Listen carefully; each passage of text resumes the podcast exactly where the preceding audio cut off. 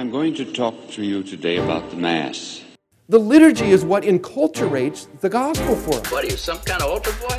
And, and it enculturates it into our day to day life, our, our day to day existence. It's pretty dang exciting, huh? We're called not to some crapshoot called life, but to an adventure in fidelity that beckons us to cast out to the deep. Hey, Dennis, what are we talking about on today's episode? Hey, today we're talking about the immense contribution of Pope Benedict, and you know we're a little little late on the task here, but Pope Benedict XVI passed away weeks ago now. But uh, hey, a lot to say. Pretty Oh, amazing, yeah. 95 years. Yeah. And uh, so Chris wanted to talk about our feelings this week, so I had. I sort of talk did. I did. I mean, tell me, Dennis, Jesse, who in your liturgical formation is more influential than Cardinal Ratzinger, Pope Benedict Chris XVI? And there are a Carsten. it. lot. for Carstens. Yes. Okay. All right. The two of us. Yeah. And David Fagerberg. Yeah. No, I, for me, it's uh, Monsignor Mannion and David Fagerberg and Mhm. and Joseph Ratzinger. Yeah, Right I there. have to agree. I have to agree. Yeah, yeah. And then you became Monsignor Mannion Jr. and David Fagerberg Jr. and Pope Francis Jr. So you're Yes. Mons of France uh, getting something, and it's Uh, pretty good. It's pretty good. I, I have to say, you know, when um uh when he was uh, elected pope, I was kind of in a uh, you know phase of my spiritual life where I wasn't really that active.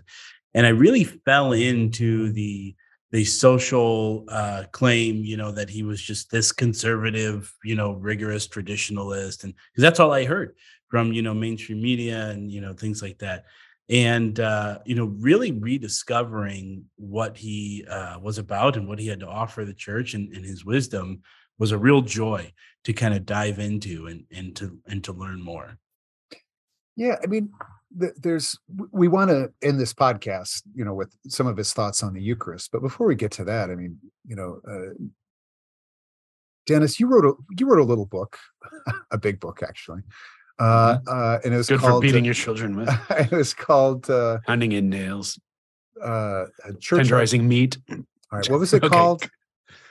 Catholic Church architecture and the spirit, Spirit of the, liturgy, which Okay, was not my first title choice, but Oh, uh, really? yeah, Oh, was that uh, one of Kevin's ideas?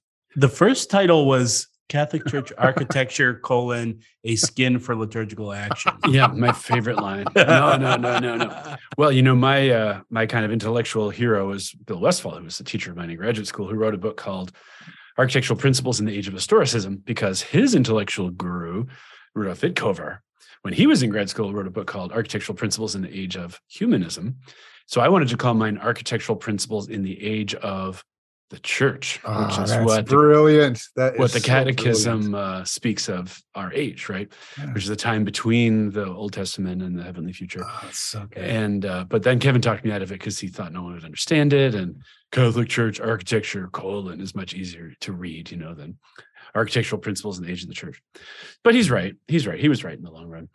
But the reason I did that is because Ratzinger come came from a long line of title stealers, right? So he's a little Mm. not perfidious. What's the word when you steal things? Anyway, he stole the title from Romano Guardini, Mhm. his book, Spirit of the Liturgy. And he stole his title from who was it, Caronti from the late 19th century. That's right. And so uh, there was this triple theft here. It's like, what the heck? Why not? But the reason I wanted to steal that title is because I started reading his book, Spirit of the Liturgy, and there's a section on sacred architecture in there. And when you read it, you're like, eh, the first time I read it, I was like, there's not much in here. You know, it's sort of breezy talk about churches are good. It's like, what is the big deal with this Ratzinger guy? Then there was this one sentence the temple as well as the synagogue entered into Christianity. And I, you Hmm. breeze by that and you're like, so what? Then he said, without understanding this, you can't understand priesthood or sacrifice or victims or Eucharist or church architecture was where I took it. I was like, that is the key thing, right? Everybody was talking about churches as meeting houses, as Jesse skins for liturgical action. And the Temple of Solomon, Temple of Jerusalem, was not a skin for liturgical action. It was a place outside of space and time. It was a microcosm of the whole universe. It was an image of the mystical, what would become the mystical body of Christ. It was heaven and earth. It was the veil, and then the veil was torn. So this building was deep with ideas. And uh, all I knew before that was I like traditional stuff. and some people don't. And some people don't like traditional stuff, and some people do. And I had some reasons, but then ah, this building, church building, is an image of of the universe. It's the union of heaven and earth. It's Christ, right? Who is the microcosm of all things, right? The, the infinity dwindled to infancy, as uh, that famous Jesuit poet said, whose name I can't remember right now. Do you know who I'm talking about? The American Jesuit poet.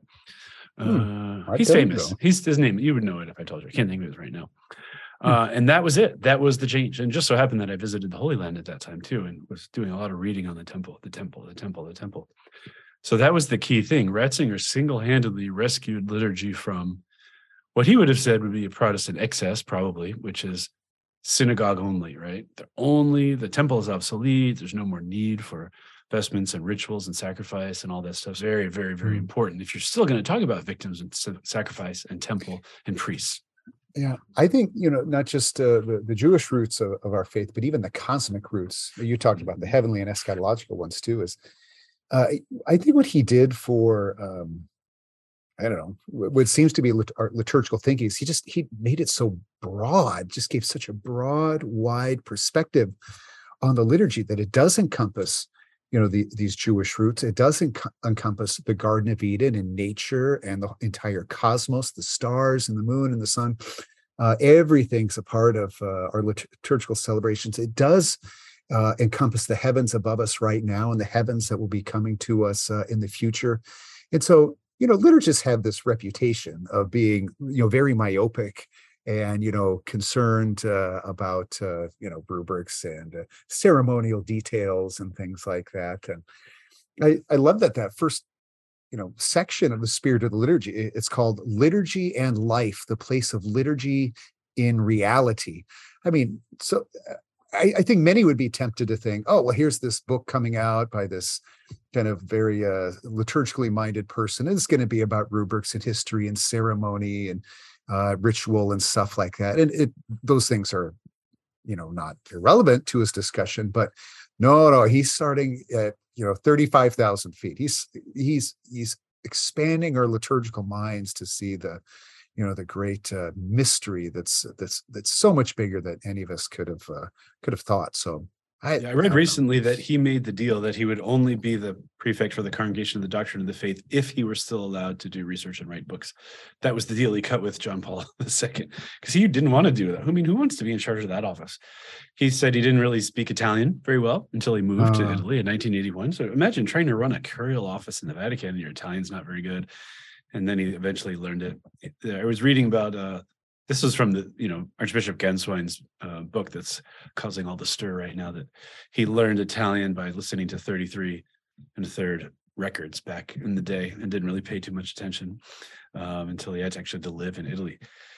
Terrible job, right? He doesn't want to do this job. And then John Paul's like, no, I need you. I need you. I need you. All right. Well, only if I get to still write books. And then he writes books when he's a pope. That's kind of an amazing thing. Jesus, which is another job he didn't want. Right. Exactly. who would? Who would want it? Right. That's what they say. If you want it, you shouldn't be the one who has it. Hey, don't they have a room called the Room of Tears or something like Mhm, that? Is that is that a mhm. real thing? I don't know. I don't know if it's real, but that's the story. Yeah. That that's the room right next to my children's bedroom where I'm just like I'm just like go to sleep, please. But that's the room Kim is in when you come home from work. It's like spending the day with the kids. That's why I'm not at my home office today. So I, you know, uh, yeah, there you go. So here's a guy who's so many thoughts. I think 62 books. Who knows how many articles? And not only are they, you know, little pinpoint studies of some theologian you've never heard of, they're life changing ideas that change Mhm. things. I know, I don't even know where he said this, but I know the sentence or the idea, roughly the sentence was liturgy is not something we make, but something we discover. Man, Yeah. when that settles in, there's a pre-existing reality, and our Mhm. our task is to reveal it, pull the veil away from the the temple, and see what's on the other side of it, and make it present in our world. That's the Yeah. kind of thing that isn't just studying Saint John of wherever and their obscure little manuscript. That's an idea that it's like dynamite. Yeah, and I, I, I suppose, you know, if you're listening to liturgy, guys, you're, you know, this, Crazy. You're, you've been, Oh, no, you, you've been getting a lot of uh, uh, Pope Benedict stuff for a long time because that's what who's formed us. but um, I mean, that was a revolutionary thing, unfortunately, you know, maybe 30 or 40 years ago, because there was, it, it, it seemed to be a mindset that, uh, yeah, you had to be creative and it had to, had to tailor the celebration to this group, that group, this city, that state, uh, this age, this temperament, whatever. And to a certain degree, that's right, but it's only to a certain degree that there is this pre-existing reality called uh, you know christ offering se- himself eternally to god the father and holy spirit uh, and that's what we're trying to tap into uh, and conform what we do you know into that you know another one of these lines dennis is that uh, you know he'd say you know that the we the liturgy needs to return god to the center So And you're like- needs to return God to the center. wonder I did that because but- Jesse loves when I, when I do my really Oh, bad that's so imitation. No, of I Pope love it. I love it. I wish you did the whole episode this week. In the, okay, in I'll the be Pope sure Benedict everybody's doing that from now on. Yes, yes, yes, yes. But you think uh you would think, duh. I mean, right? Obviously, God's at the center of the liturgy. Uh that that too was something that needed to be said once upon a Yeah, time. Yeah, there's a lot of congregationalism. And, Oh, there you know, is, there was, there, there is to a lesser degree, but a Mhm, lot of that's because of, you know, how uh, the Holy Father, how Pope Benedict taught us to to look differently at uh, the sacred liturgy. So, Mhm. yeah, it's it's a good to kind of stop and step back and think about his impact on on the liturgy. But even, and maybe we can just say a couple of things here. Uh, we'll pick them up later, but uh, some things specifically about the Eucharist. And the one that comes to my mind, and then I'll hand it back to you, uh, Dennis, uh, with with some. I'm not this- done talking about my feelings yet, Chris. All right, keep going. This, this is going to be a whole nother se- season eight. The liturgy guys, our feelings about Pope Benedict. Uh, no, but- you've opened I- the floodgate. One of the floodgates. it's all right. It's all right. One of the uh, one of the Eucharistic uh, things that I think was uh, groundbreaking, or certainly a huge recovery, was his notion of sacrifice, uh, Mhm. and recovering it uh, in, large part uh, from Saint Augustine. Because I think it, what he says in the spirit of the liturgy is that you know most people are laboring under a great misunderstanding when it comes to uh, the notion of sacrifice, which is hugely uh, uh, unfortunate because the the essence of Jesus's mission was a sacrifice, and the heart of the baptized is a sacrifice, and the center of the mass is a sacrifice. And to misunderstand what a sacrifice is is just going to lead to all sorts of problems. And what he'll go on to say in that book is that you know most people think sacrifice is destruction and pain and loss and those things, and while he doesn't deny that those can be aspects of sacrifice, the true essence and what makes a sacrifice acceptable to God the Father is this loving union with God. You know, even it, it might be painful, but it's God doesn't want your pain. That's not why Jesus' sacrifice was acceptable because, you know, he was being murdered by us or tortured by us, but he finally saw a heart that was fully given over to him. And that's what sacrifice is for Jesus, for the Mass, for me, and things like that. And, and, you know, I, I just see that as a huge uh, uh, recovery of a very key notion, uh, especially when it comes to the Eucharist. Right. So, how do you sacrifice? And this will be a, a podcast uh, later in the season. You know, how is it that you participate in the sacrifice of the Mass? It's going to be by giving your whole being over to God the Father, uh, along with Jesus through the hands of the priest. Mhm. And you know, if if you think sacrifice is something else, well, then you're just not going to be a full, active, and conscious participant in uh, the liturgy. And you know, we Mhm. just uh you Chris, I interviewed um for Adoremus Bulletin Mariusz Bilyanev Bilyanev, which I can't remember uh, how to pronounce a that was a complicated tough name. but, Uh but you know, he did that whole article on you know Yep. Romans 12 1 Yeah. being in, integral uh and, and this this uh verse being going I appeal to you, therefore, brethren, by the mercies of God, to present your bodies as a living sacrifice, holy and acceptable to God, which is your spiritual worship. I mean, that's it. I mean, I can mm. totally see why you can, you know, look at that as an entirely Benedictine, uh, you know, Benedict the Sixteenth type Yeah. of uh, thought process. Oh yeah. I mean, I fact- I, I haven't read as nearly as much as I'd like to, but Romans 12 1 has to, it's just all over the place. That the line you just read from Romans 12 1 is everywhere. So I'm sorry, Dennis. I- Yeah, just in reading up, you know, I just wanted to find something fairly quick, you know, Pope Benedict on the Eucharist or Cardinal Ratzinger on the Eucharist. So there are three of his Corpus Christi homilies that are easy to find online. Um, and one of them is in 2010. And he was talking precisely about this that makes the point that Jesus is not a priest in the normal sense. He doesn't come from the priestly line. He doesn't have a father who's a high priest. He's more of a prophet, right? He's out in the desert and he's talking and he's teaching. And so if he's going to be a priest, his priesthood has to be a different kind of priesthood. And he compares him to Melchizedek, who was this kind of perfect priest who offered bread and wine. And then um, this talk about love that you're just saying is that his passion is presented as a prayer and an offering. So he's not offering something else. He's not offering bread and wine. I mean, excuse me, he's not offering bulls anymore. He's offering himself. And so what was a, a kind of dead sacrifice of first fruits or something is now himself as the the prayer, the offerer, the offering. They're all the same. Hopefully, we'll get around to this article I've written for James Pauley's Catechetical Review. More Jean Hani to talk about. It was very exciting uh, to me. But he makes the point that a priest can't offer a victim he can't offer himself as a victim because he's he'll die, right? It's suicide. Hmm. So you have to offer something else in his place, and then you have all kinds of things, right? Animals and fruits and bread and grain and all that stuff.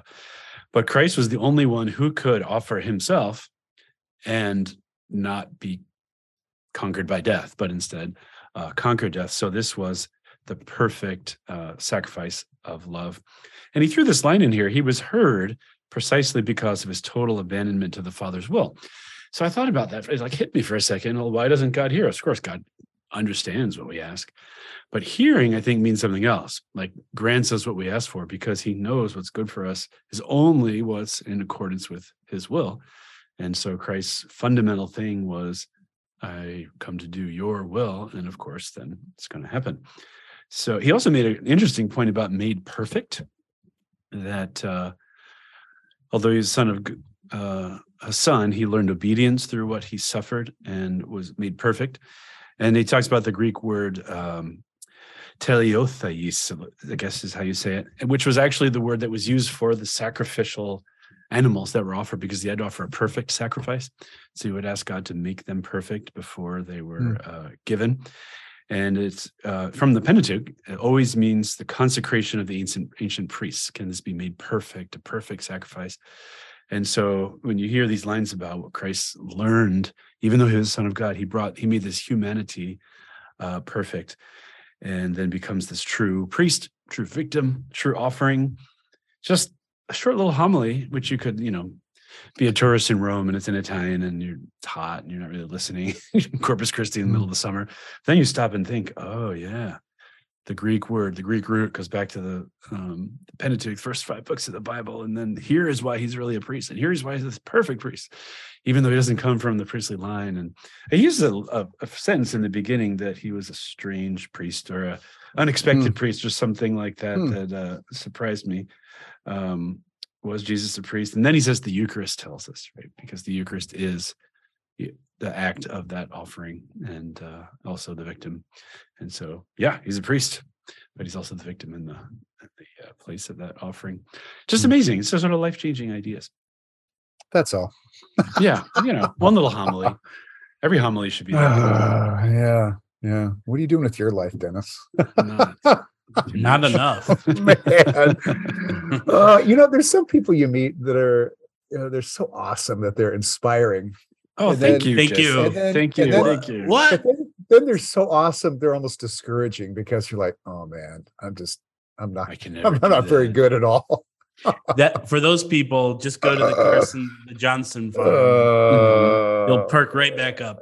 uh, yeah. Well, you know what? Another thing. This is back to my feelings or what my personal interpretation. Another thing that's been super duper helpful for me, and when I teach it to students, they're just amazed. Which is the whole discussion that he has as the spirit of Vatican II Mhm. versus the text of Vatican II, or the the um, hermeneutic of continuity versus the hermeneutic or hermeneutic of reform versus the hermeneutic of discontinuity. I waited how long? And I don't know, maybe the world has waited too for what is the spirit of Vatican II? Why are people saying this is in the spirit of Vatican II when it's not in the text of Vatican II and it doesn't seem to come from the intentions of Vatican II? You know, do you guys know this? You know this, Chris? You know this, Jesse? Hmm. His famous speech he gave to the Roman Curia was it 2008 Oh. or 2010? I don't know. I don't Um, know it. No, Or it was was first two thousand. It was December twenty second, two thousand and five. Five. Okay, so he's not Pope yet. Or is he Pope? No, he's not Yeah, Pope. yet. Pope. He's Oh, he's Pope. It's his first Christmas address to the Curia. This is why I need Chris around. I have ideas. He has knowledge. There's a difference. Uh, he has ideas too, but um, and he said he makes the point that the spirit of Vatican II, and this is my paraphrasing of it, is the idea that there were conservatives at Vatican II, there were liberals at Vatican II, there were people in between, and they tended to think of the council not as something guided by the Holy Spirit and the fruit of the life of the church, but as a political battle. And the left wingers and the right wingers were going to have their way. And if the right wingers hadn't thrown all those roadblocks up, then the left wingers would have had the true council. And then the council texts were fundamentally untrustworthy because the those chant people put in lines like, you know, chant has pride of place. Or those Latin people had ideas like hmm. Latin is the language of the church, or those people who say there is no change that must be done unless the good of the faithful actually require it. And it mentions sacrifice nine times in Sacrosanctum Concilium. These are all those pesky conservative things that we had to get in the text just to get people to sign it. But the spirit of Vatican II was thwarted. And so the true spirit is not the text, it's the ideas that go beyond the text based on the things that didn't make it because the pesky, pesky conservatives got in the way. Yeah. Okay. That's Just be what- th- go ahead. That's what the argument was, right? Right. So the texts are not tr- untrustworthy. You don't read the text. You move out of your own wish for what the spirit of Vatican II should have done, except that it didn't do it. So therefore, it's a fundamentally untrustworthy document, which is how we're all living, right? What do Mhm. we do with that chant as pride of place in the church? Latin is the language of the church, and then we don't do it. Or you could say, how did the concilium interpret Vatican II? They were definitely in the spirit of Vatican II in some ways, going way beyond what the council actually uh, permitted and asked for. And so this is how Ratzinger summed it up. And that has that was another life changing changing Mhm. moment.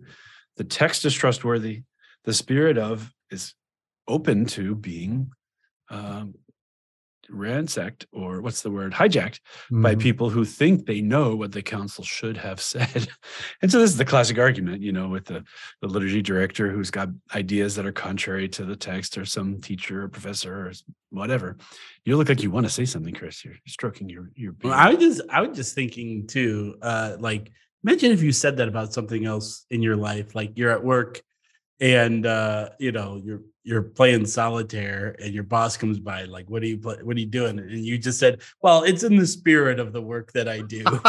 you know, like what the Uh, Well, right. What he says, it's a fundamental misunderstanding of a council, that a council is the coming together of these, you know, leaders, right? They've been given the commission to carry on the faith from one generation to the other under the headship of Peter, right? So you have this mystical body and microcosm there.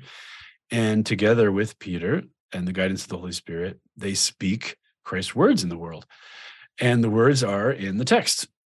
I remember Father Larry Hennessey at Mundelein Seminary said this many, many years ago he said for us, and it wasn't me because he was not my generation. He said for us, Vatican II was an event. For our seminarians today, Vatican II is a text, and Hmm. so he was wanted to Hmm. bridge that gap. And so uh, it's an interesting thing, you know. The, it's, we have the same arguments about the Constitution, right? Do we need an amendment to change it, or we can just interpret things into it that we wish had been there uh, from the beginning? And so this was a major, major idea, and it's so helpful. Yeah.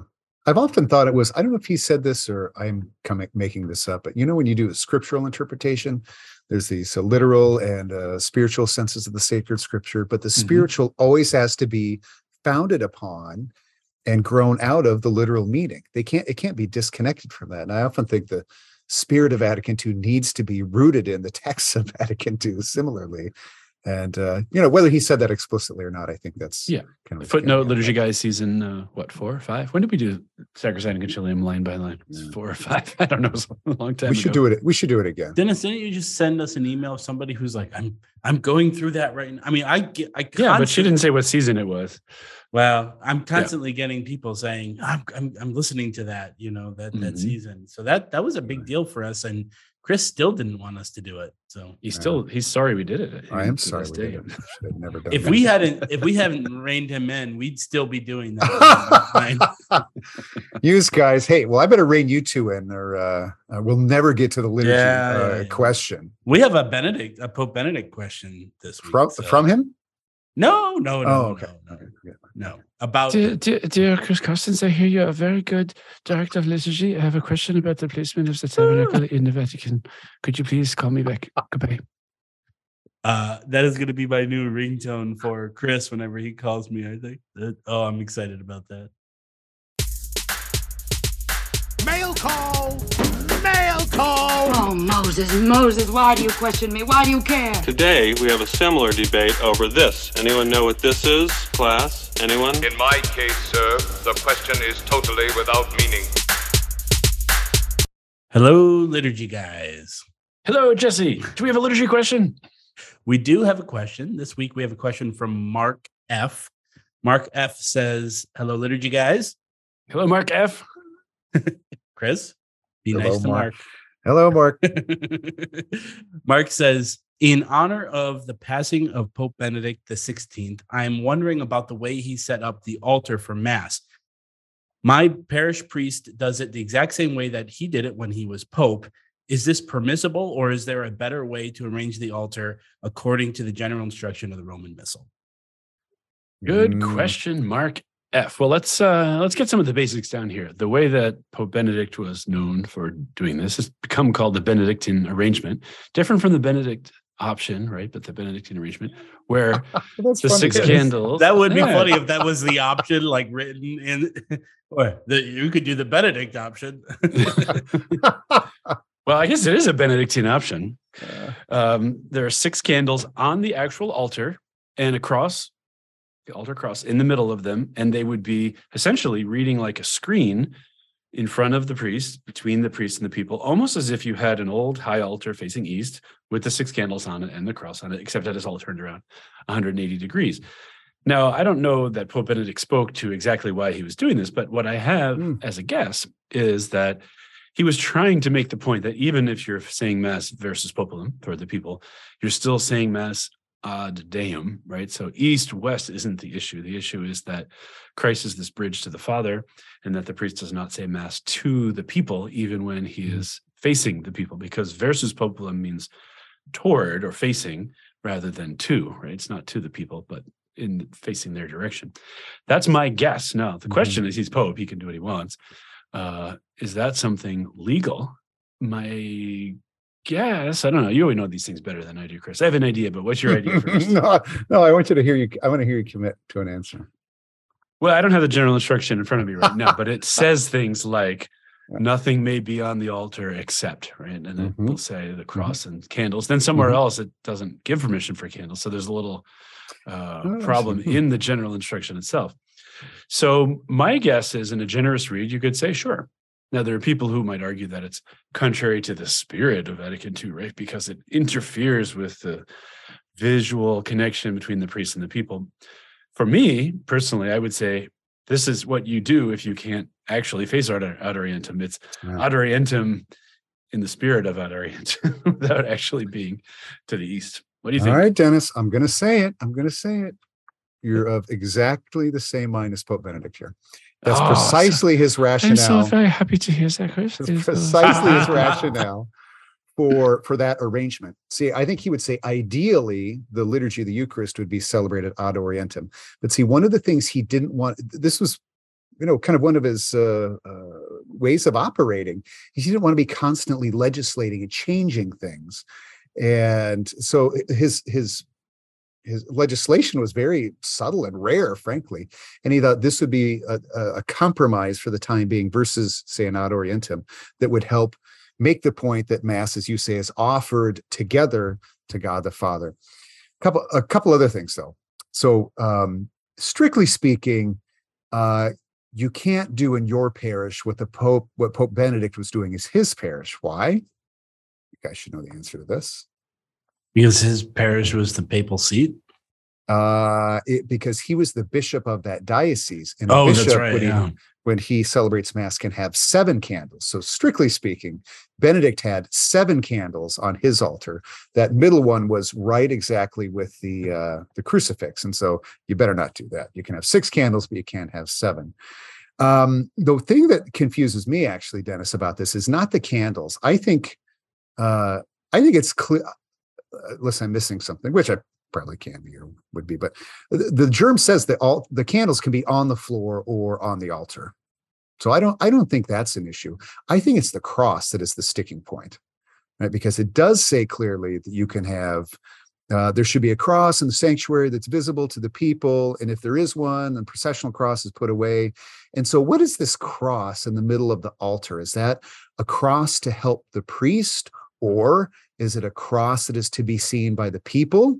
in which case which direction does it face uh, and if there is so it's the cross to my mind that's a little bit harder to uh, to see how it integrates with the, the current legislation so but benedict was the supreme legislator and pope francis is now and francis does the same arrangement although he he moves the the candles more to the angle more to the corners if you want to of the uh, altar so there's more of a, a gap between the candles but it's pretty much a variation of the Benedictine altar arrangement for the entire papacy of Pope Francis. So, anyway, those are my two cents. Well, here's what the general instruction of the Roman Missal actually says. Uh, number 308 Likewise, either on the altar or near it, there is to be a cross with the figure of Christ crucified upon it, a cross clearly visible to the assembled people. So it sounds mm. like it is permittable to be mm. permissible to be on the altar, but how you does that mean the corpus has to be visible to the people or just mm. the cross has to be visible to the people it's an interesting uh interesting question or or is it crisscross mm. uh, one thing one, moving right along one thing when it does speak of ah, that's good it says uh, a cross with a figure of christ crucified upon it and if so if it doesn't say that there dennis maybe you know maybe the corpus would be facing the priest and the cross to the other ah yeah see it's not I don't know, at least in my mind, it's not obvious how this gels with the legis- legislation, but anyway. All I know is that I'm glad that Chris is so loquacious because it gave Dennis enough time to look this look up. Hey, we help each, Dennis and I help each other out, don't we? This is yet another reason why Ad Orientem solves a lot of problems because you can have one cross the reason that people can both see, and so that's sort of uh, another yeah. clean way to uh, to solve that problem. But I guess we're not there yet in the world. So well, we'll do. Have we ever done an Ad Orientem uh, podcast? I don't think we have. We should. Let's do it. You know, we we might have. It's been some time. Um, but I'll look it up. All right, uh, Mark F. I hope that answers your question. And if you have a question for us, you can email us at questions at liturgyguys.com or tweet us at liturgyguys. Thank you and God, God bless. bless. Another episode of Liturgy Guys has mercifully come to an end. Our hosts are Chris Get Out of My Dreams and Into My Carstens, Dennis Big McNamara, and Jesse Wyo Wyo Weiler. Our producers are Michael Don't Be So Coy and Nathan First Round Draft Pickman. Our epiclesis inspector is Isabel Ringing. Our liturgical bookkeeper is Miss L. Romano. Our official aerobics instructor is Jen Uflecht. Our enforcer of choral discipline is Don B. Flat. Our official rubrics interpreter is Dewey Neal. Our self gift provider is Ken Osis. Our simplicity enforcer is Fran Siskin. And lastly, our crack team of confessors is Dewey, Shrivem, and Howe. And even though overstoles become understoles when they hear us say it, we are the, the Liturgy, guys.